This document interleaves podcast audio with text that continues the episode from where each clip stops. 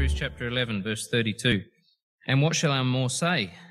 It's notable that the writer of Hebrews goes on for another two chapters after this. but, and what shall I more say? For the time would fail me to tell of Gideon and of Barak and of Samson and of Jephthah, of David also, and Samuel, and of the prophets. Up to this point, he's told us all about Abel, about Enoch, about Noah, about Abraham, about Sarah, about Moses, about Joseph, about Isaac, about um, Rahab, about how Jericho fell, all these great stories of where people put faith into action. Perhaps that's not really a correct phrase because faith is action. Faith has action with it. We know, faith is not just believing in our head what God says, but actually doing it and putting it into practice. That's faith.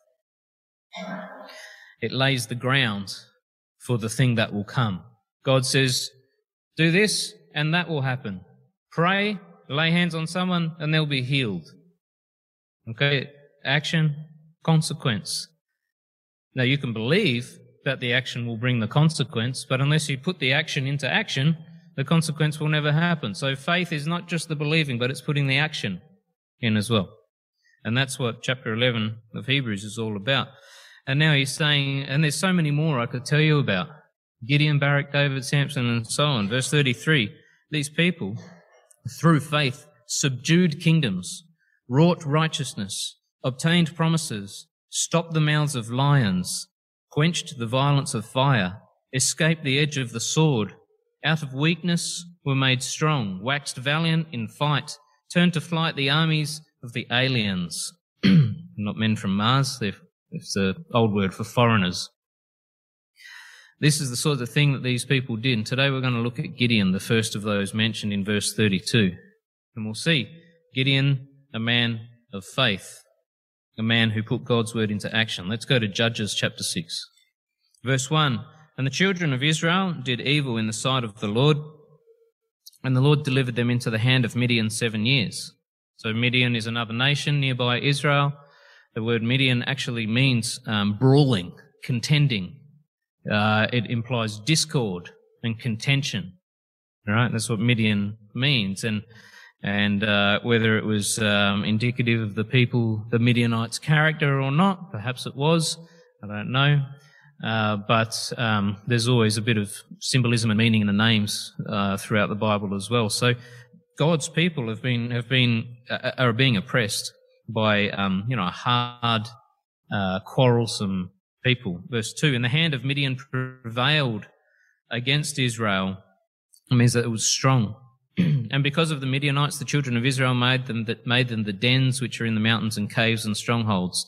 So they've resorted to, to hiding. And so it was when Israel had sown that the Midianites came up and the Amalekites and the children of the east, even they came up against them. And they encamped against them and destroyed the increase of the earth till they'll come into Gaza, and left no sustenance for Israel, neither sheep nor ox nor ass. For they came up with their cattle and their tents, and they came as grasshoppers for multitude, for both they and their camels were without number. And they entered into the land to destroy it.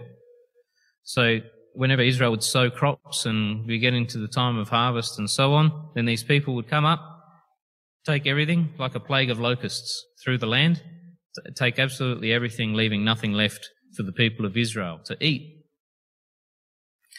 Uh, all the way through to Gaza, so it's a lot of the it's a lot of the land of Israel. Verse six: And Israel was greatly impoverished because of the Midianites, and the children of Israel cried unto the Lord. So here's this vast, strong, and consuming enemy that's come against God's people right? It's because of their disobedience in, on this occasion, but this is the situation they find themselves in. Israel is greatly impoverished. That means feeble, greatly feeble, oppressed, brought low, emptied out, made thin, made dry. This is what, this is what this word impoverished means. So this is the state of Israel at this time. Now, of course, it's not just a story for them. It's a story for now. And this can be us sometimes, oppressed by something that seems far bigger, far greater than us, consumed by it.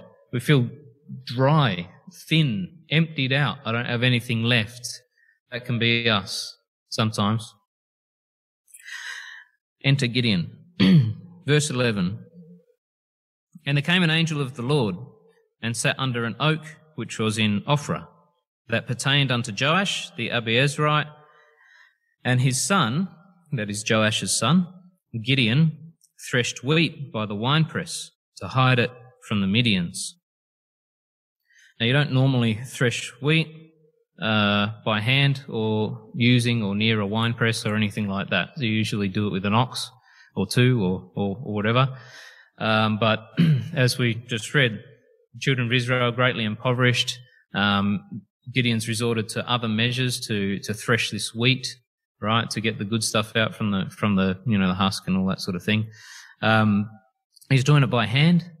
It's very, very hard work to thresh wheat just for yourself, let alone for a whole family, a whole household, or goodness knows how many he's doing it for.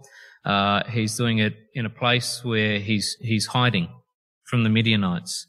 Um, so this is our introduction to Gideon: hiding, toiling, um, toiling very hard, and in the middle of a land that's impoverished. Verse twelve: And the angel of the Lord appeared unto him and said unto him, The Lord is with thee, thou mighty man of valor.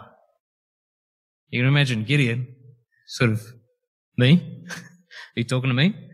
You know, am I on candid camera? what's, what's going on here? Right? The last thing he feels like is a mighty man of valor. He's hiding behind some stone wall or, or, or inside a wine press or something like that, threshing wheat by hand, hoping that the Midianites don't see him. Mighty man of valor. I think the, the angel of the Lord is, is, um, is all straight away, right off the bat, he's calling to what's actually inside Gideon and who he knows Gideon to be. Gideon doesn't realize it yet, but Gideon's own name uh, actually means feller, as in like a, you know, felling things, not a fella as in not a lady, but um, felling things. And the implication is a warrior. That's Gideon's name.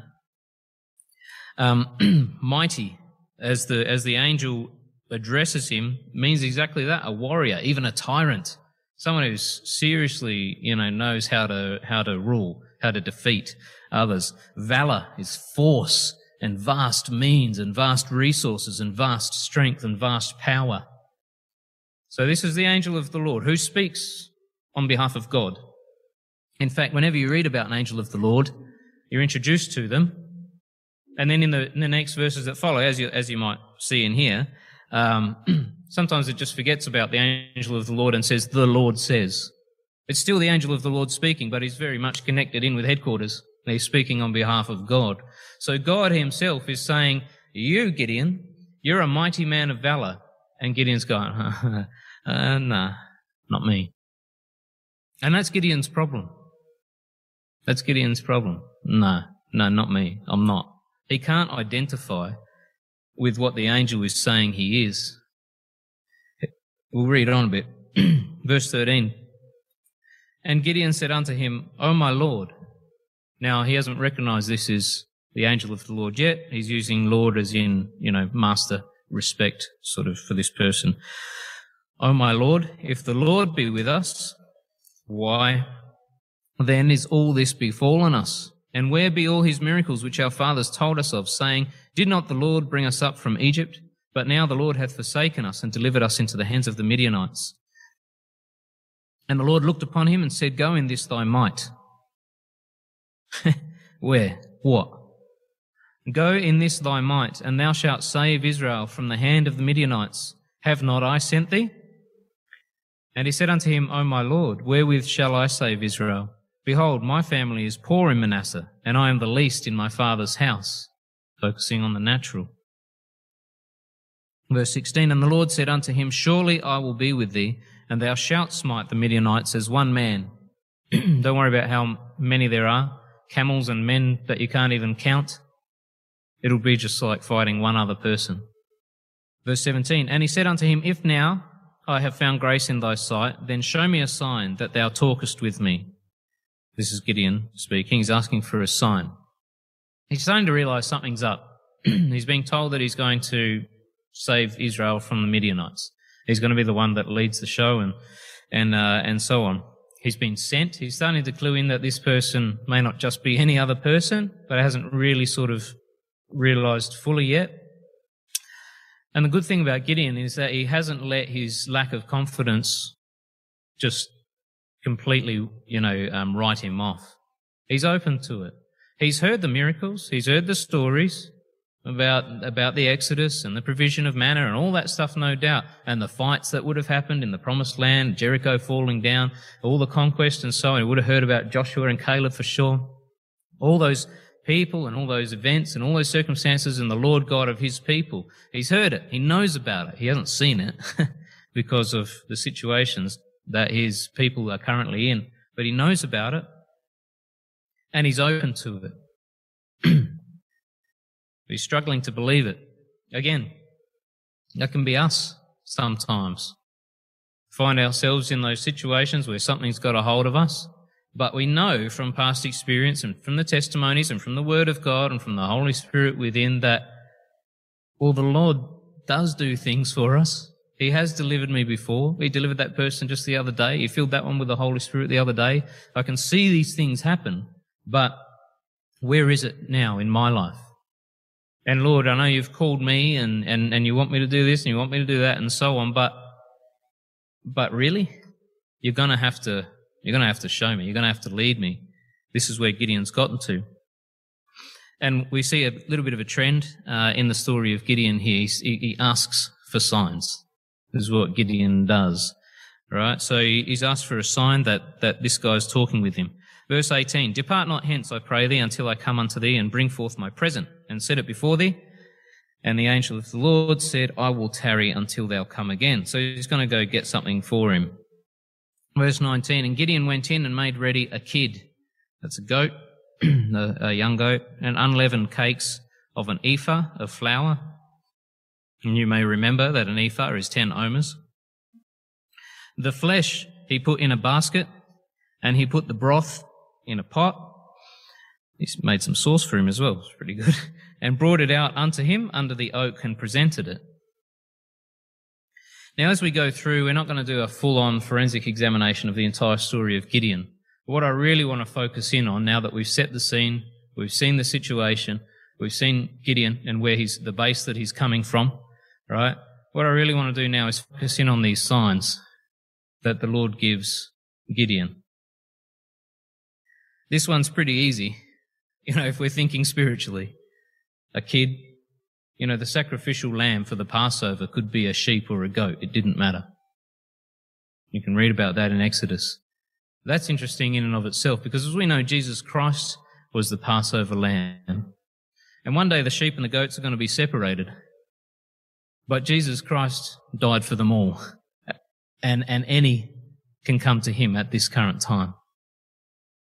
So it's highly significant that the Passover lamb lamb could be a lamb as we think of it, a sheep, or a kid, a goat, because Christ died for all. And here we have, as so often we find through the Old Testament stories, Christ typified in this little story as the kid. It's been made ready. It's been killed and it's been made ready for consumption. Unleavened cakes. Jesus Christ himself identified himself as the bread of heaven we take, even today, we're going to take some unleavened bread to symbolize his broken body. Now, when they were wandering around in the, um, in the wilderness and God was providing manna for them, which was bread from heaven, literally, the Lord told them, just collect an omer a day. Just an omer. That was a measure. Today we've got, you know, um, cups and, um, tablespoons and stuff like that. Well, an omer was a measure. I don't know exactly how much. 10 omers makes up an ephah. These unleavened cakes are made of the full measure. In the story of Gideon, again, typifying Jesus Christ and everything that he was. We get a little bit of it. We've actually got the full lot, but what we manage to access through our life as we walk in the Lord and, and really tap into the Holy Spirit, we know we move from glory to glory, slowly growing into the image of Jesus Christ, the fullness of Him. And that will be, that will come into its fullness when, when he returns. Our, our little mission is to see how close we can get before that happens. But until then, you know, the fullness of Jesus Christ and who he was and who he is and his character and his example and his service and his love and his mission and his anointing and all of that, we're still just a little, you know, parts of it. But here, this is the full measure, the full 10 parts, right? Not just the little bit that we manage to collect each day. That's what the unleavened cakes here typify. The broth, the angel of the Lord asked him to pour it out and Christ, we can read about him being poured out. He gave of everything that he had. He emptied himself right out. So in the kid, in the cakes, and in the broth, we've got Jesus Christ. It's just an example. This, this actual story did actually happen. There was actually a goat. There was actually, you know, unleavened bread. There was actually broth and so on. But it, it's a symbol as well for us Jesus Christ was utterly consumed, as we're going to read, verse 20. And the angel of God said unto him, Take the flesh and the unleavened cakes, and lay them upon this rock, and pour out the broth. And he did so. Then the angel of the Lord put forth the end of the staff that was in his hand, and touched the flesh and the unleavened cakes. And there rose up fire out of the rock, and consumed the flesh and the unleavened cakes, which were presumably really, really wet from the broth you might remember Elijah did something similar with the water on the sacrifice and so on. Just makes it all that more miraculous. If fire coming up, up out of a rock wasn't already great enough. Then the angel of the Lord departed out of his sight. There's a quick meal, that one. Verse 22, And when Gideon perceived that he was an angel of the Lord, Gideon said, Alas, O Lord God, for because I have seen an angel of the Lord face to face. They used to think that if that happened, they were dead. I don't know. I don't know where that comes from. Maybe someone can research that one for us. But um, verse 23, and the Lord said unto him, Peace be unto thee, fear not, thou shalt not die. Gideon built an altar there unto the Lord and called it Jehovah Shalom, which means God my peace, or God is peace. So this is the, our introduction to Gideon, and we can see right from the start this this man lacking confidence, lacking uh, a real confidence and knowledge and understanding of who he actually really is through the Lord, is given a sign by God, all right? In Hebrews chapter 1, we read, God has in these last days spoken unto us by his Son.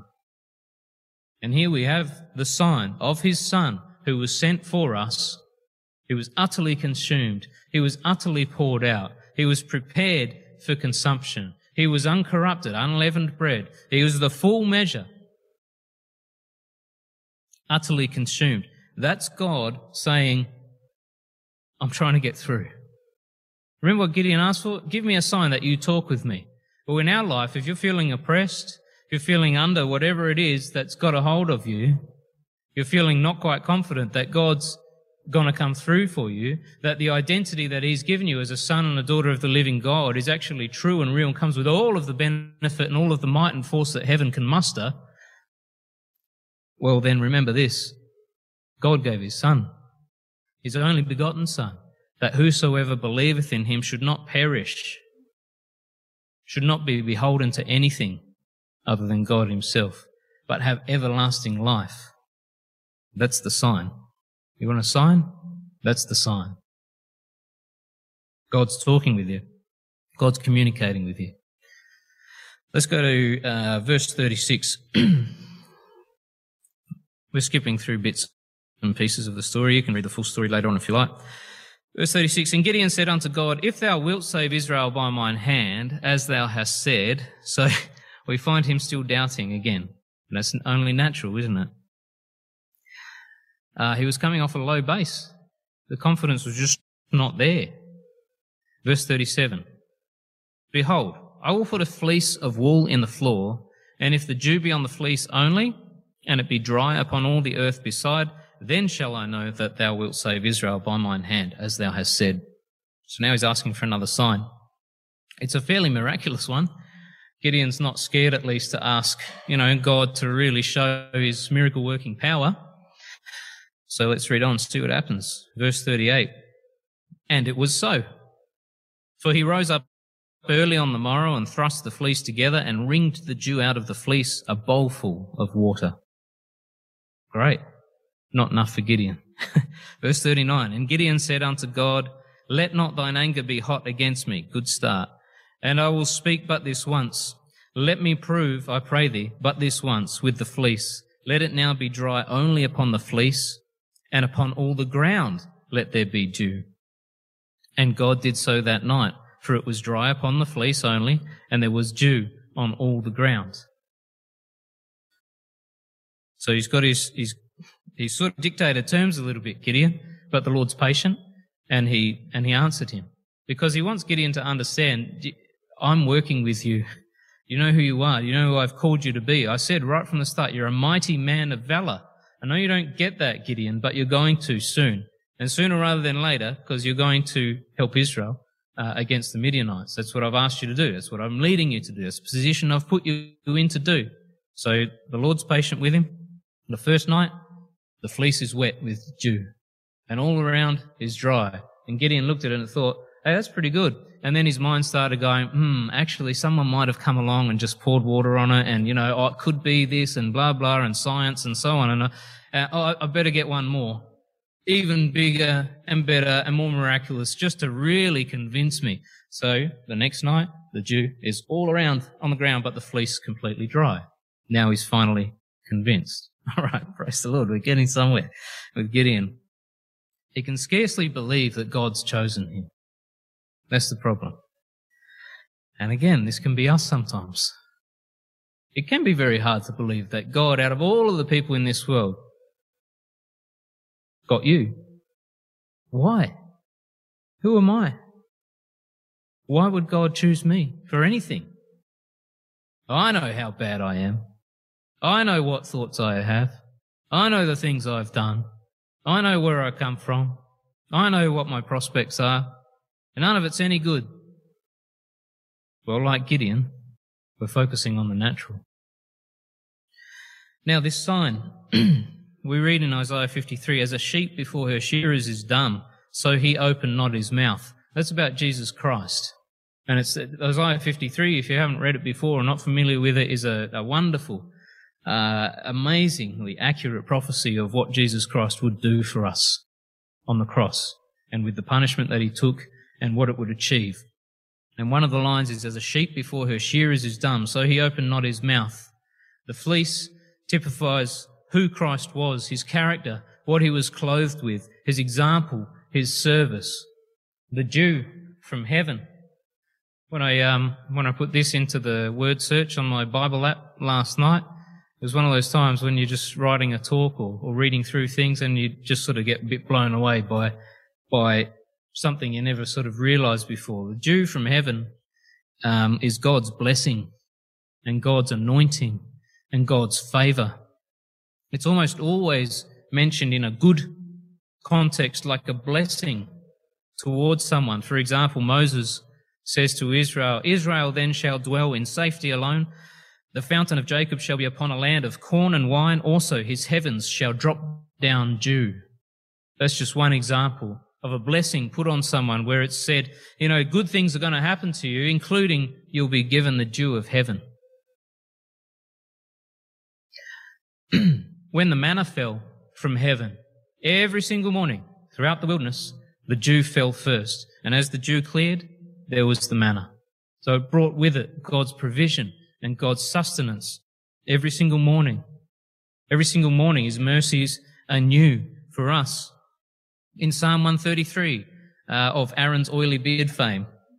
Um, it talks about the unity of the brethren, how good and how pleasant it is for brethren to dwell together in unity. It talks about that anointing oil that was put on the beard of Aaron. And then it gives another likeness for this unity of the brethren together. It says, as the dew of Hermon, which is the largest mountain in Israel, and as the dew that descended upon the mountains of Zion, for there in those places, which symbolically is the church and the individuals within the church, the spirit filled, there the Lord commanded the blessing, even life forevermore. So where the Lord commanded the blessing, that's where the dew fell. That's where the anointing falls. That's where God's favor and God's blessing and God's sustenance and provision and mercy, which is new every morning and always abounding. The word dew in the Hebrew, it gets translated for us dew, literally means strewn out it covers a wide area. It's sufficient.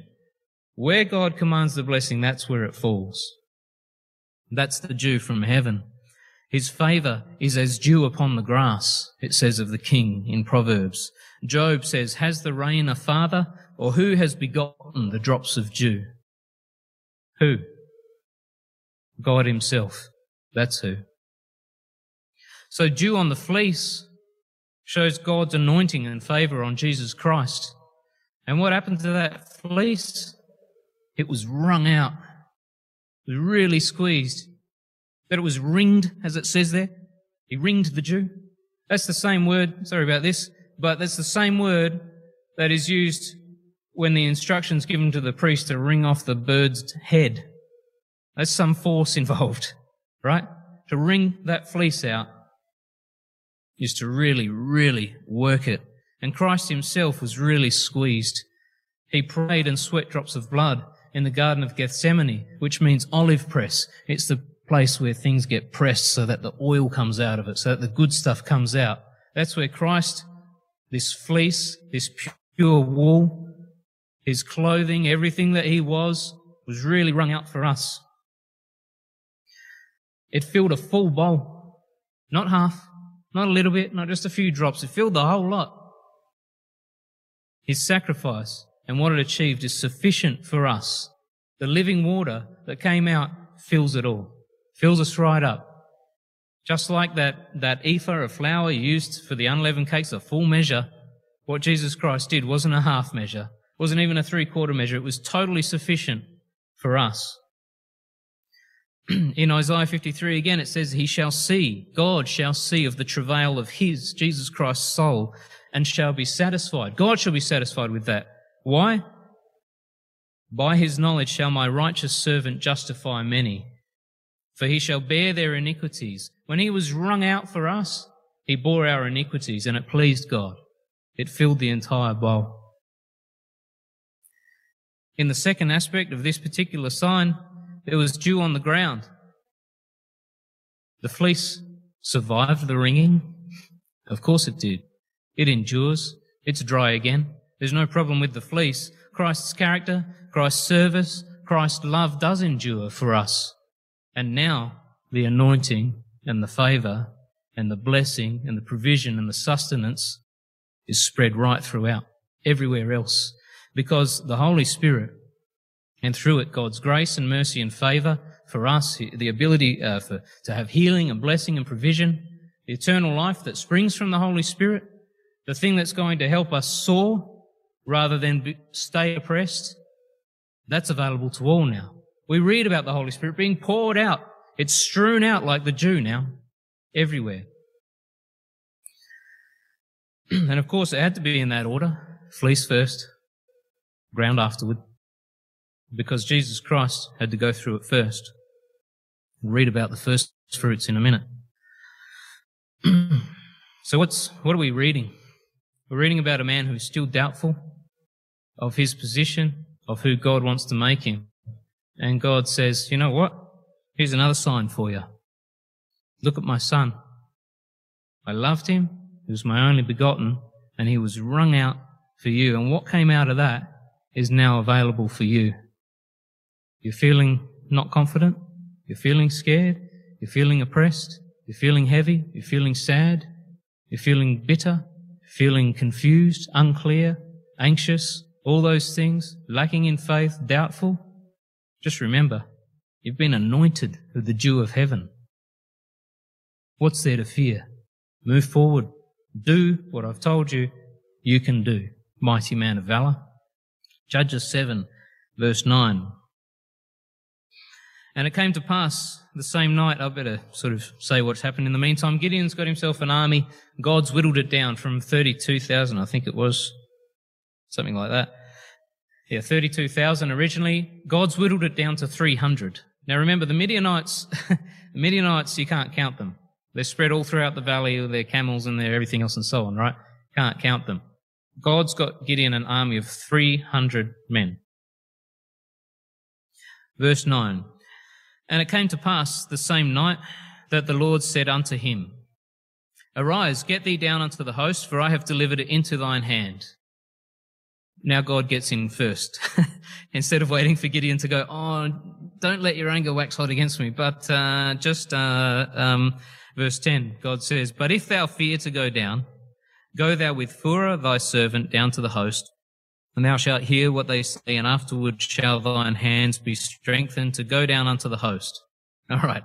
So God knows Gideon, um, and he's just decided to nip it in the bud and say, look, I've already prepared a sign for you this time. Um, verse 12. And the Midianites, uh, yeah, verse 12. And the Midianites and the Amalekites and all the children of the east lay along in the valley like grasshoppers for multitude, and their camels were without number, as the sand by the seaside for multitude. And when Gideon was come, behold, there was a man that told a dream unto his fellow. So Gideon sort of crept down to this huge army, right? Uh, it's night time, so, and he probably knew the area at, at, least, so he's crept down there, hiding behind a bush or something like that, close enough to, to some tents and so on. And he hears someone from the enemy talking in their tent or outside their tent around a campfire or toasting marshmallows or whatever they're doing, right? They were probably Israel's marshmallows too. Um, talking to his fellow. Two enemy warriors talking to one another. There was a man that told a dream unto his fellow and said, Behold, I dreamed a dream, and lo, that's what you do with dreams, you dream them.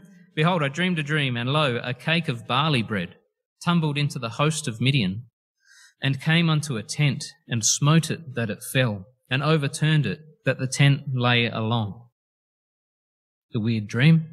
Um, so this, this, this bread, barley bread, rolled down into the host of Midian, the camp where they all were, banged into this tent, just made a total mess of it, lay it out completely flat. Verse 14. And his fellow answered and said, This is nothing else save the sword of Gideon, the son of Joash, a man of Israel. For into his hand hath God delivered Midian and all the host. Do you reckon the Russians have low morale at the moment? These guys weren't, weren't so great either, were they? I don't know. Uh, uh, I, I, suppose this is the inspiration of the Lord. The Lord can get anyone to say anything if he really wants them to, but, but this was what Gideon needed to hear. Now, I don't know whether this guy believed what he was saying, whether he had some special, you know, two for one deal on interpreting dreams or whatever, who these people were, but this was all prepared for Gideon's sake. Why? Once again, to give him the confidence, to remind him that God is with him, to remind him that he can do all things through Christ, which strengtheneth him. So, barley. This bread was made from barley. It was a barley bread cake or whatever. So, um, barley is the first crop that, that comes up in Israel's agricultural seasons. I don't know if that's still the case, but back then it was the case. Before wheat right? Barley was first. You can read about barley a fair bit in Ruth. It's a good study, in fact, to look for Jesus Christ in the story of Ruth. Barley is very significant because it is the first fruits. It's the first fruits. There's a uh, particular uh, feast uh, in the in the Old Testament called the Feast of First Fruits and so on, and the offering is barley because that is the first fruit. So that's what comes first. In 1 Corinthians, we read, "But now is Christ risen from the dead and become the firstfruits of them that slept. So here we have something made from the first fruits, tumbling into the camp of the enemy. There's some force behind that, right? Think of the snowball coming down the hill, gathering momentum and size and speed and power and velocity as it comes down. Anything that it comes into, by the time it reaches the bottom of the mountain, is going to really cop it. Well, that's what happens with the first fruits. They've tumbled down and they've hit this tent. A tent is a temporal dwelling. It's not something that someone dwells in forever. It's a temporal dwelling. And that temporal dwelling is knocked for six by the first fruits. What are we talking about here? We're talking about all those temporal things that we experience, that we exist in. Our flesh, our mortality, sin, death, those things are all temporal. Sadness, grief, sickness, confusion, stress, anxiety, cares, worries, heaviness, bitterness, all those things are temporal, but they overcome us sometimes. We exist in them sometimes. We reside in them sometimes. We sleep in them sometimes. We don't sleep, even though we're trying to sleep in them sometimes because they, they really get to us. Well, you know what can knock it out of the, out of the park? Jesus Christ, the first fruits. He already has. And that's the sign. He already has. He was risen again. He was provided by God and utterly consumed. He was wrung out to get the anointing out so that it could be spread abroad. And he was risen again so that we could know that we could have victory just like he did over all the rest. That passage in Corinthians goes on to say, him first and us when he returns. He's the first fruits and we're going to follow. This is nothing save the sword of Gideon. The sword, the sword of the Spirit is the Word of God. The Word of God is Jesus Christ. That's the sword. That's the weapon. That's the victory. That's what brings victory. It will knock whatever it is you're going through right now out of the park. It already has. And what's more, it's going to knock our mortality, our sin, death completely out of the park. God has already given victory into your hand by Jesus Christ. We better finish the story. Verse 15. I want you to observe Gideon now. This is the man who almost turned his back, really. He was this close to saying, I'm not the guy. I'm really not the guy. I'm sorry. But God brought him through.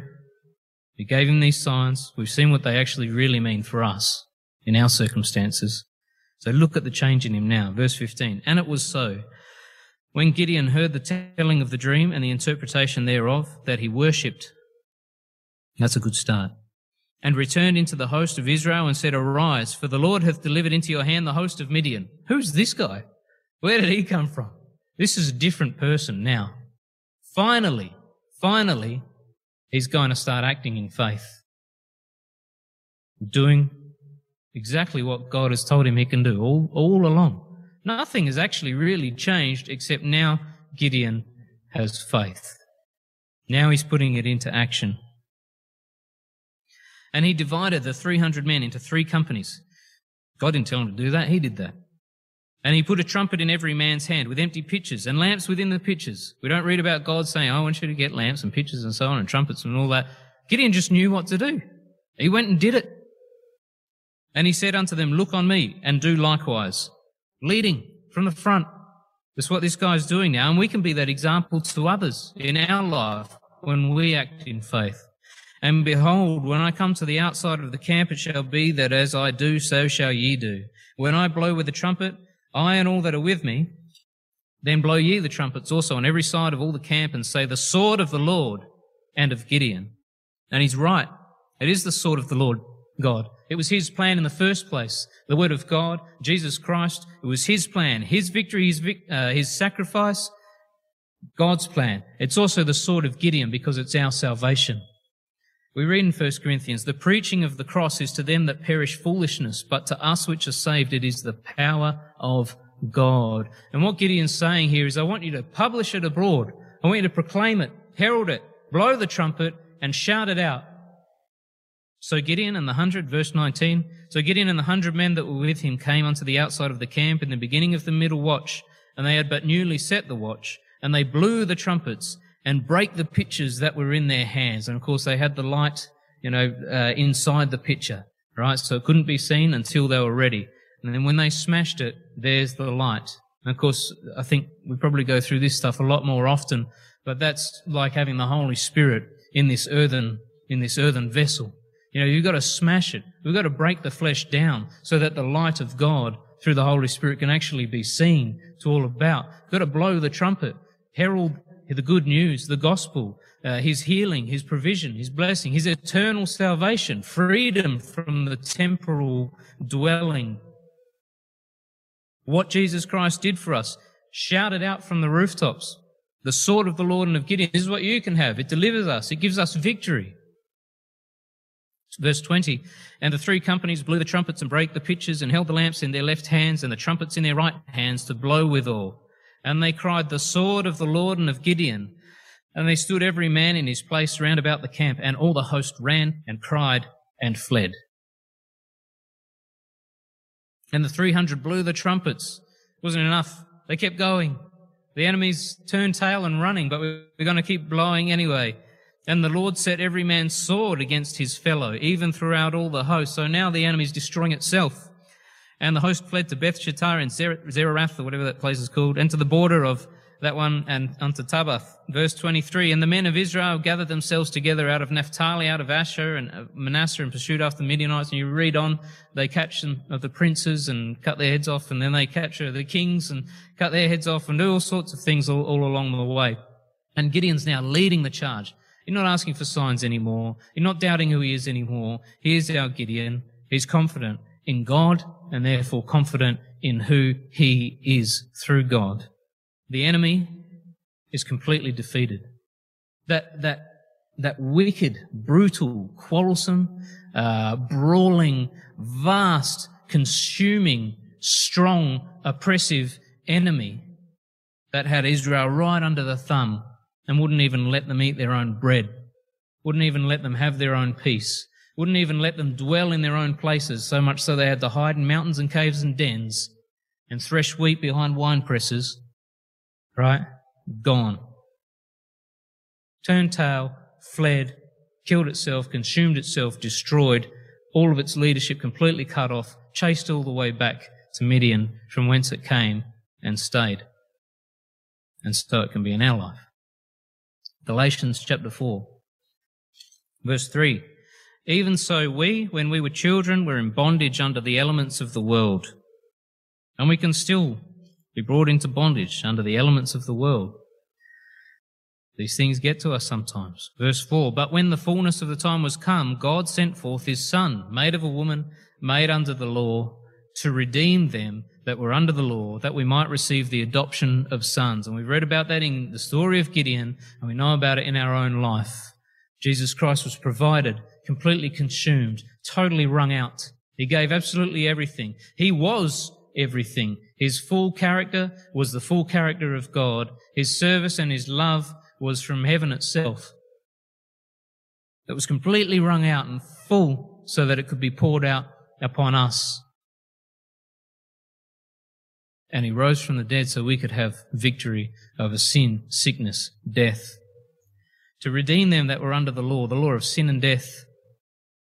Was only one place we were headed, now we might receive the adoption of sons. And because ye are sons, God hath sent forth the Spirit of His Son into your hearts, crying, Abba, Father. Of course, it only happens through the Holy Spirit. That's when we change from being oppressed into a son or a daughter of the living God. Verse 7 Wherefore thou art no more a servant. You're not a slave. You're not under anyone or anything's thumb, no matter how hard it feels right now. You're not. Thou art no more a servant but a son, and if a son, then an heir of God through Christ. Right now, through what Jesus Christ did for us, and through the anointing that God has put on you, the Holy Spirit, you stand to inherit everything that is God's. Mighty man of valor, mighty woman of valor. That's you.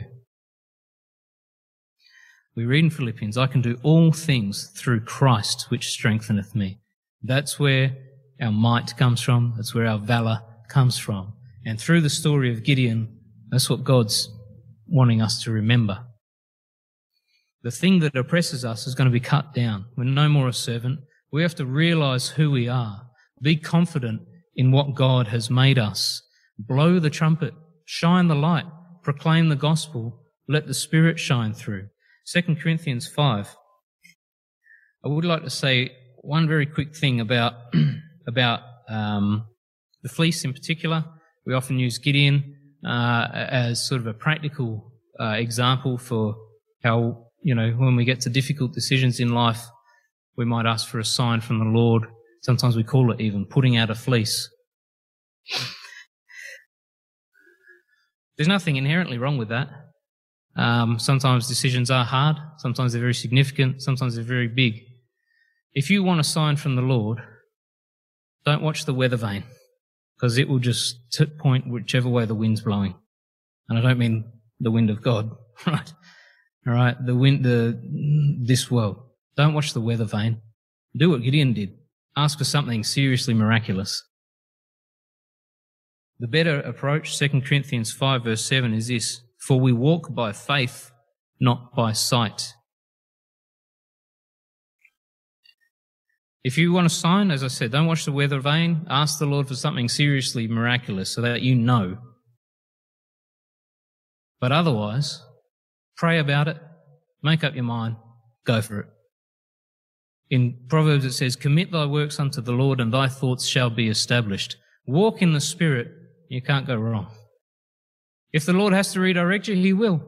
And He'll make it abundantly clear, and that'll be great. And because you're walking in the Spirit, you'll be only too happy to. We've already got all the signs that we need. God loves you. He gave His Son for you. He filled you with His Spirit. He's given you assured victory. What more do we need? Let's go to Hebrews 11 to finish off. God's patient and merciful. If you find yourself in a situation where you need that little bit extra from Him, He's good to give it to you. But just make sure that you're not sort of reading into absolutely everything. Ask for something pretty serious and pretty clear from the Lord. He'll give it to you. But otherwise, just walk in the Spirit. He'll direct your life. Hebrews 11, verse 32. And what shall I more say? Got two chapters to go. Don't really. And what shall I more say? For the time would fail me to tell of Gideon. Well, uh, maybe I should say, the time would tell, uh, fail me to tell of Barak and of Samson and of Jephthah, of David also, and Samuel and of the prophets, who through faith subdued kingdoms, wrought righteousness, obtained promises, stopped the mouths of lions, quenched the violence of fire, escaped the edge of the sword, uh, out of weakness were made strong, waxed valiant in fight, turned to flight the armies of the aliens. Women received their dead raised to life again, and others were tortured, not accepting deliverance, that they might obtain a better resurrection.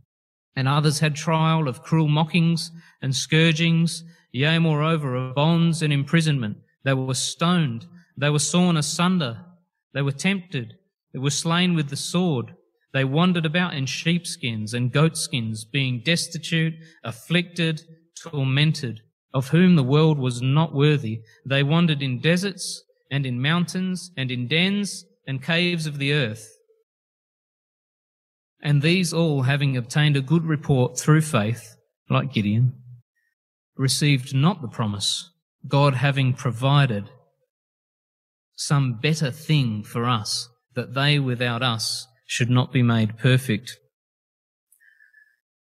Indeed, God provided a better thing for us, in fact, the story of Gideon wouldn't have been complete without Jesus Christ doing what he did and the plan of God being carried out in that way and you and I receiving that better thing, that promise, the Holy Spirit, from where our eternal life eventually will come into its fullness. Gideon got through as best he could and praise the Lord, he came to believe he was actually what God said he was. No need for signs anymore. He was a confident man. He was a mighty man of valor. But the better thing for us is that Christ, the anointed and favored, was utterly consumed. He was completely wrung out.